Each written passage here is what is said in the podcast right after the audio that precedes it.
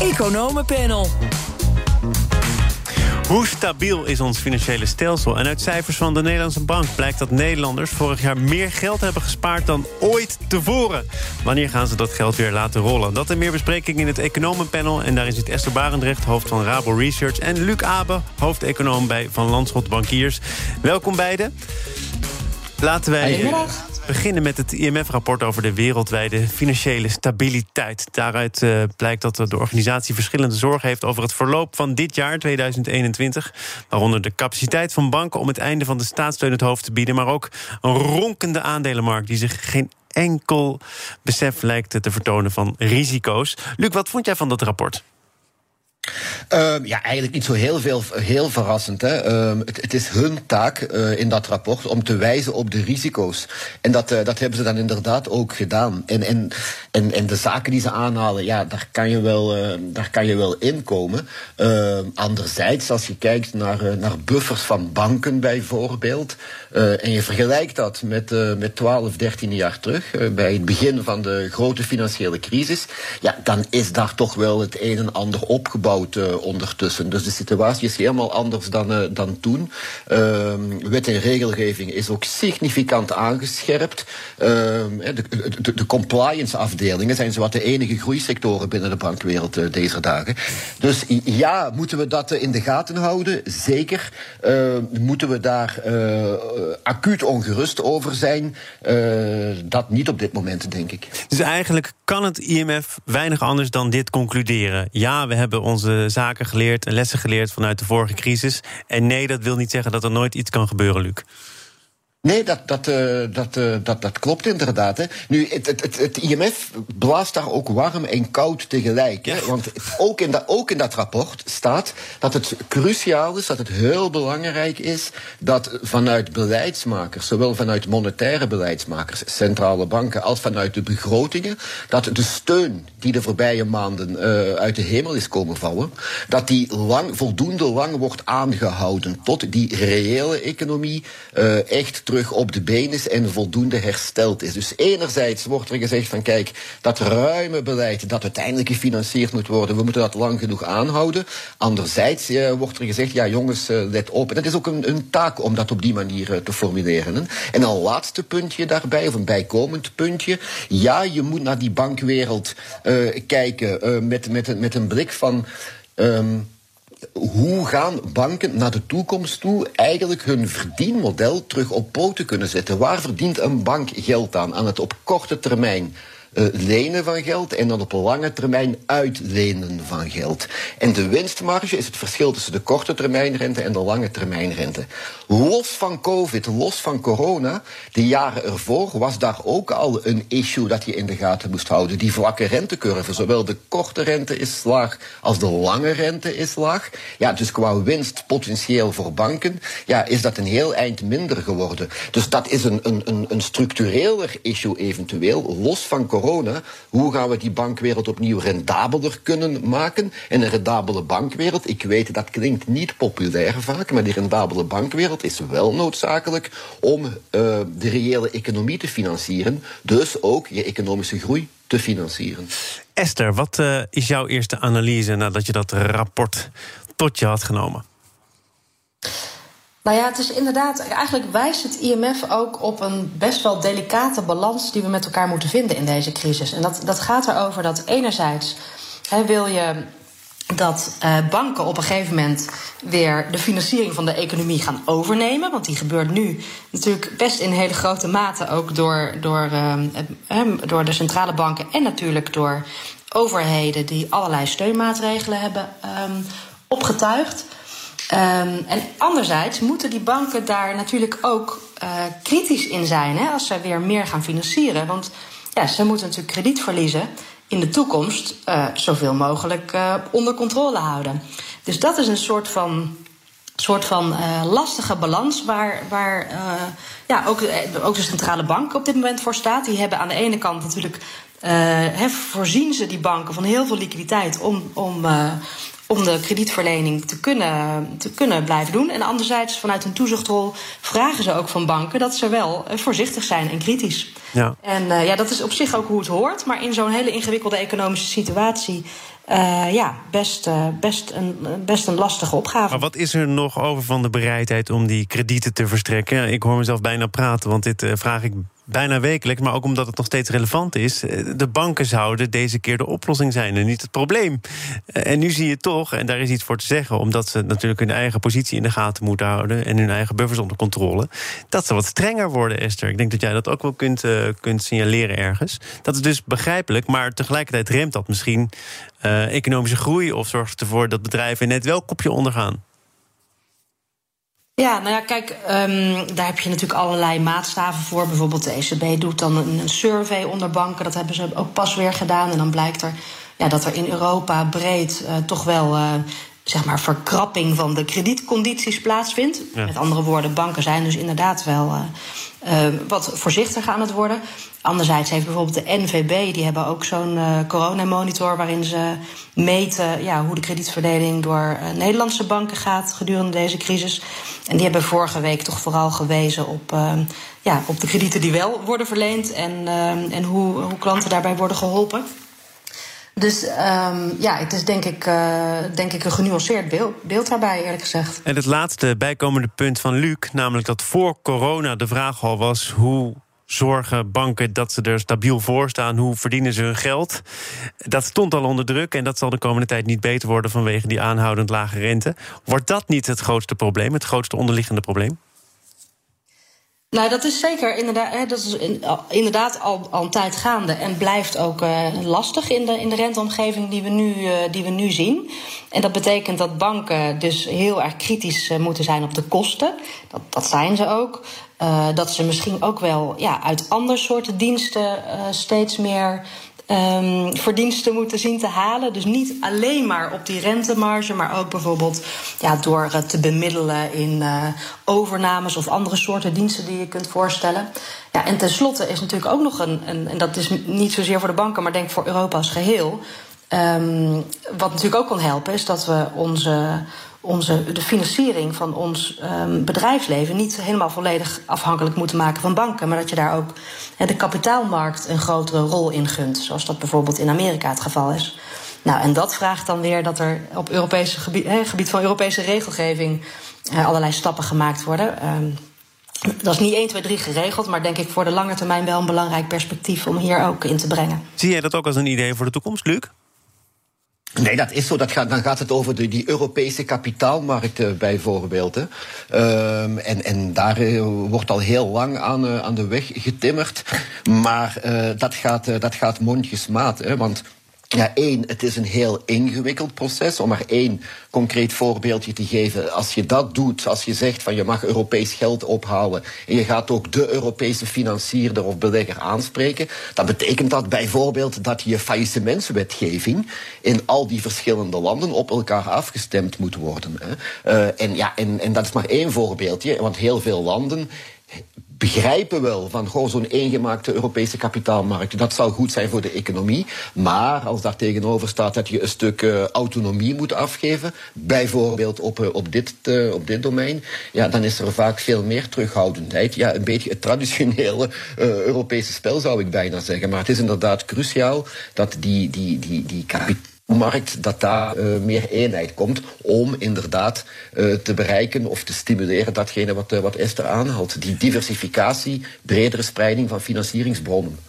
Luc, laten we de terughoudendheid van ons afwerpen en het nog even hebben over de aandelenmarkt. Want ook daar had het IMF woorden voor over. Die is oververhit. Zelfs een voorzichtige vergelijking met de internetbubbel werd gemaakt. De zoektocht naar rendement die steeds extremer wordt. Beleggers die gewoon rustig in luchtvaartmaatschappijen stappen. Particulieren die op de een of andere manier via de overheid ondersteund worden. En iets met dat geld moeten, dus maar naar de beurs gaan. En volledig uh, het zicht op de risico's kwijt zijn. Hoe groot is dat overkoepelende risico dan? Als risico geen prijs meer heeft ja. en nauwelijks gezien wordt? Ja, ja nee, je kan, als je kijkt naar aandelen bijvoorbeeld, je kan bezwaarlijk zeggen dat aandelen goedkoop zijn. Hè. Eh, de traditionele waarderingsparameter, de koers-winstverhouding, ja, in de VS zit die op, eh, op 24 ongeveer, in Europa op 17, 18. Dat is zeker in de Verenigde Staten significant boven het, het lange termijn gemiddelde. Anderzijds, um, kijk, als je, als je een belegger bent, grote of kleine belegger, in essentie heb je maar de keuze tussen drie dingen. Eén, cash. Twee, obligaties, geld uitlenen. Mhm. Drie, deelnemen aan de economie entrepreneur zijn aandelen. Ja, die cash en die obligaties, daar moet je niet heel veel van verwachten. Hè. Dat derde, dat entrepreneur zijn, ja, dat wordt al fors ingeprijsd. Hè. De koers-winstverhoudingen bijvoorbeeld zijn, uh, zijn tamelijk hoog. Anderzijds zijn we wel op weg, laten we daarvan uitgaan, naar een relance van de economie, naar een herstel van die economie, met ook navenant stijgende bedrijfswinsten opnieuw.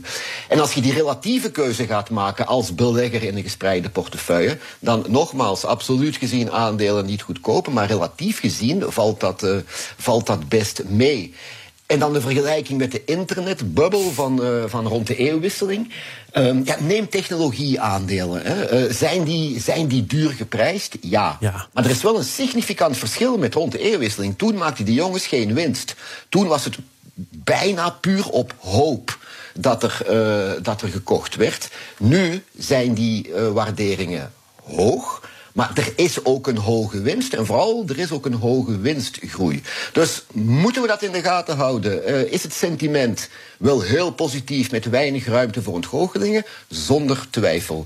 Is dat per definitie de voorbode voor een structurele berenmarkt met, met, met ook uh, significante effecten op de reële economie? Ja, dat zou ik toch niet durven zeggen uh, op, dit, op dit moment. We gaan naar iets anders wat groot en hoog is. Zaken doen. Namelijk het spaartegoed van alle Nederlanders. De Nederlandse Bank heeft dat naar buiten gebracht. Het gaat om 487 miljard euro. Esther Barendrecht, hoofd van Rabo Research... en Luc Abe, hoofdeconoom van Van Landschot Bankiers. Ja, welk aandeel is van jou, Esther, van die 487 miljard? Altijd te weinig. Altijd te weinig. Uh, nou, laat ik het dan uh, iets omvloerster vragen. Ben jij ook meer gaan sparen? Misschien wel noodgedwongen? Ja, jawel, dat, toch wel. En um, ja, ik denk, wat hier natuurlijk achter zit aan die, aan die toestroom van de miljarden op de spaarrekeningen. Het zijn natuurlijk een aantal factoren. Nou, ten eerste, de overheid heeft natuurlijk enorm geholpen om het inkomen van de bevolking op peil te houden, hè, via onder andere de loonsteun. Uh, daar hebben uh, in het begin van, het, van de crisis zo'n uh, 2,5 miljoen mensen zijn daarmee geholpen in die eerste, in die eerste golf. Dus, dus dat, ja, dat heeft natuurlijk geholpen. En, en ten tweede, ja, mensen konden eenvoudigweg minder uitgeven.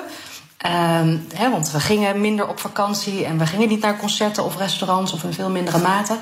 Nou ja, en dan is er misschien nog een derde factor. En dat is ook dat mensen wellicht toch ook, ook iets voorzichtiger zijn met hun uitgaven. Dus, dus voor sommigen zal ook gelden van uh, wellicht uh, kunnen ze misschien wel wat meer uitgeven. Maar denken ze toch van nou, met die economische situatie uh, om me heen ben ik liever wat aan de veilige kant.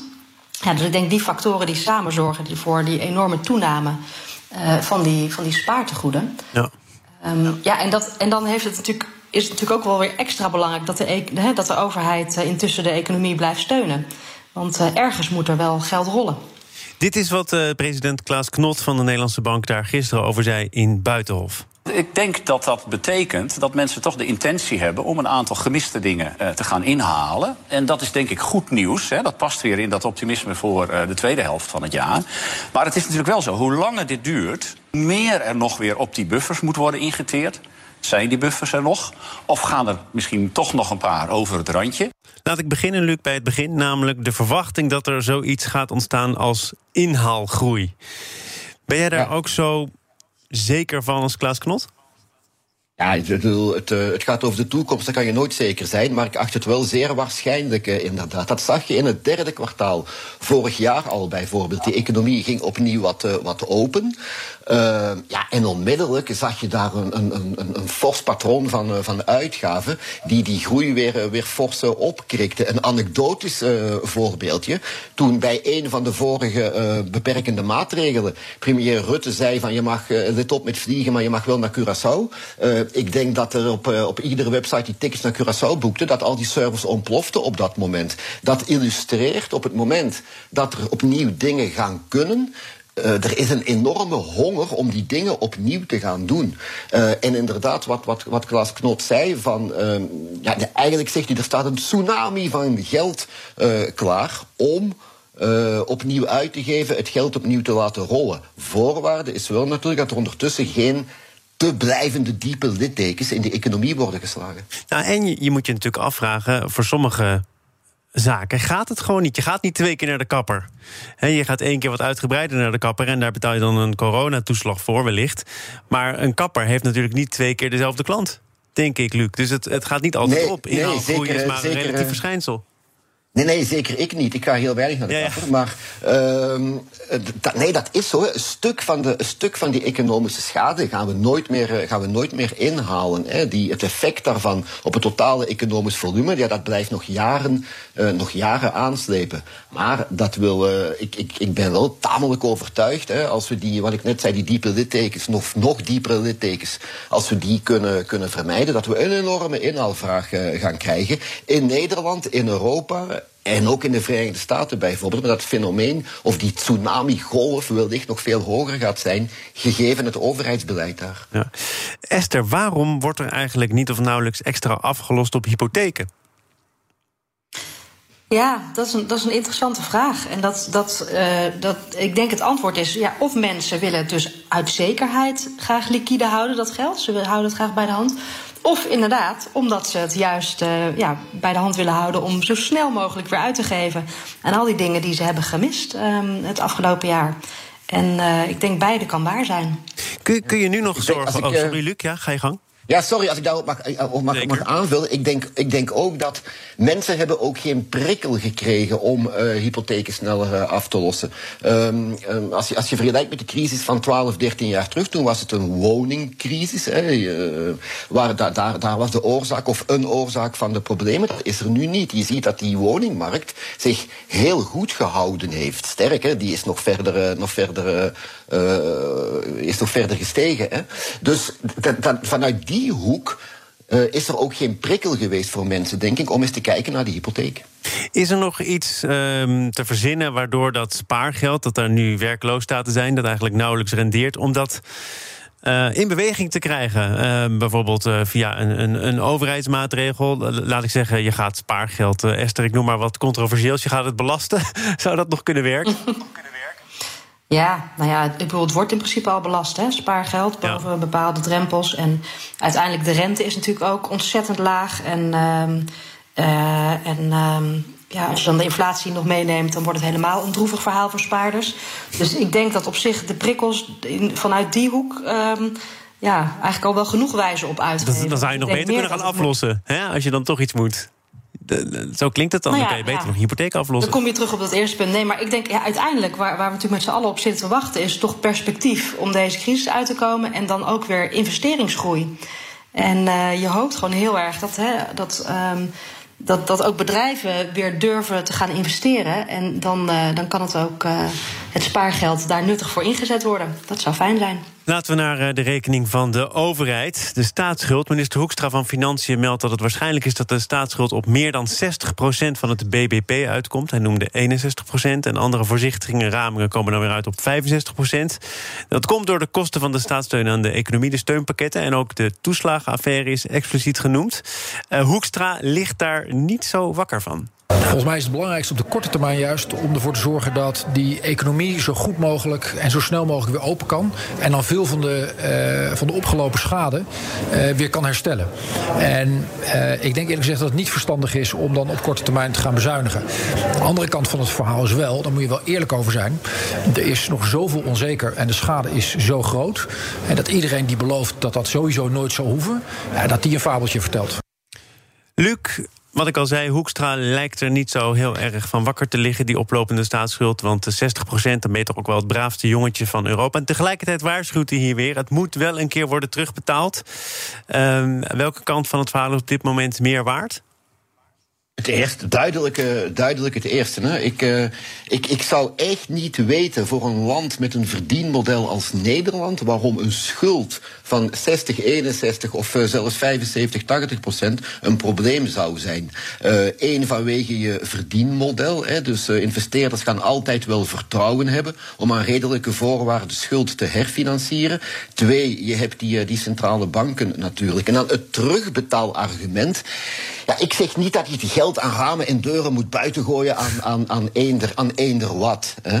Maar landen moeten niet per definitie hun schuld terugbetalen. Landen herfinancieren hun schuld. En op dat moment, om aan gunstige voorwaarden te kunnen herfinancieren, is het belangrijker dat je je, je, je, je verdienmodel nogmaals, je stevigheid, je flexibiliteit, je competitiviteit van je economie, dat die op orde is dan dat het schuldniveau 75 of 65. Maar wordt er bij dat herfinancieren niet ook gekeken naar het niveau van je schuld? Als je, als, je, als je verdienmodel dit is, als je, als je competitiviteit dit is, dan maakt het volgens mij echt niet uit of je schuld uh, 80 of 70 procent van je, van je BBP is. Dat, uh, dat is in, in deze, denk ik, ik kan niet zeggen niet relevant, marginaal relevant. Esther, sta jij er ook zo ontspannen in? Ja, voor Nederland eigenlijk wel hoor. Dus um, ik, ik, ben het eens. Kijk, die 60% is toch een redelijk arbitrair cijfer. Dat, dat, dat hebben we in Europa ooit met elkaar afgesproken. Nou ja, aan het begin van de coronacrisis hebben we ook met elkaar afgesproken dat we daar nu even niet naar kijken. Um, ik denk de uitdaging zal meer zijn om het weer samen eens te worden ja, over een nieuw, um, een nieuw kader voor de lange termijn, waar alle Europese landen ja, geloofwaardig uh, aan kunnen bijdragen. En uh, dat, dat, dat vind ik een grotere zorg dan of Nederland nou, uh, op welk percentage Nederland nou uh, binnenkort precies uitkomt. Dus toch nog even als, als vraag. Ik heb even de staatsschuld van Italië opgezocht. Dat is 134,8 procent. En Esther, jij staat dus ook op het standpunt dat het percentage zelf niet zo heel veel uitmaakt. Maar het probleem zit er meer in dat je en een hoge staatsschuld hebt. En daarbovenop met name dan ook een economie, economie die niet competitief is. Ja, dus kijk, uiteindelijk gaat het om de dynamiek rond die schuld. Dus de beweging, waar gaat het heen? En het probleem van de Italiaanse staatsschuld is dat die al jaren uh, stijgt. En dat eigenlijk de, ja, de, de, wat voor Nederland geldt, hè, dus dat wij, dat we eigenlijk uh, um, harder groeien dan onze staatsschuld, dat is voor Italië juist andersom het geval. Ja, ja. Die, die staatsschuld, mede door de financieringskosten, eh, groeit harder dan, uh, dan de economie. En dat is wel iets wat je echt moet zien te keren. Want anders heb je gewoon een, een, onhoudbare schuld. Maar als dat gelijke tred houdt, dan hoef je daar uh, geen zorgen over te maken, denk ik. Dan Hoekstra, Luc tot slot zegt wel dat die steunpakketten... Waar nu uh, driftig aan gewerkt wordt, nu weer 7,6 miljard... en in totaal ligt dat ook al op de tientallen miljarden... dat je dat niet moet gaan beschouwen als gratis geld. En jij zei net ook, uh, gooi het niet zomaar het raam uit. Is dat wel de perceptie op dit moment? Ach, laat de overheid maar schuiven, dan komt het wel goed? Ja, nee, tuurlijk. Ik bedoel, ik, niemand beweert dat je eender uh, schuld kan opbouwen, opbouwen voor eender wat. Hè. Maar je hebt eigenlijk, het, als, je dagelijks, je courante uitgaven, je dagelijks huishoudboekje als land, ja, daar moet je, daar moet je kijken dat uiteindelijk niet, dat je niet meer uitgeeft dan er binnenkomt. Maar als je schulden hebt die je groeipotentieel op, of schulden maakt om je groeipotentieel op lange termijn de hoogte uh, uh, in te duwen. Hè. De traditionele voorbeeld van infrastructuur. En dan, ja, dan, is dat, dan is die schuld geen probleem. Dan verhoogt dat je groeicapaciteit als economie. En dan heb je nu de tussenweg. Ja, je zou bijvoorbeeld kunnen denken op dit moment... kijk, de schulden die bedrijven hebben bij de Belastingdienst... Ja, als je die gaat kwijtschelden en daardoor meer staatsschuld gaat, uh, gaat, gaat opbouwen, ja, kan je dat ook niet als een investering beschouwen, hè, zodanig dat je economisch weefsel geen te diepe littekens krijgt die onnodig uh, zouden zijn. Maar kan je dat spelletje, kan je dat eeuwig volhouden? Ja, nee, tuurlijk niet. Hè. Uh, er, er, is ergens een grens aan en nogmaals, rabe deuren buiten flikkeren is niet te bedoelen. maar voor nu heeft het economenpanel alle problemen opgelost. Dank daarvoor, het was weer een verhelderend half uur. Luc Abe, hoofdeconoom van Van Landschot Bankiers... en Esther Barendrecht, hoofd van Rabo Research. Zometeen is Paul Iske te gast, de Chief Failure Officer... van het Instituut voor Briljante Mislukkingen. Hij analyseert het briljante plan om camera's met gezichtsherkenning in te zetten in een verzorgingstehuis.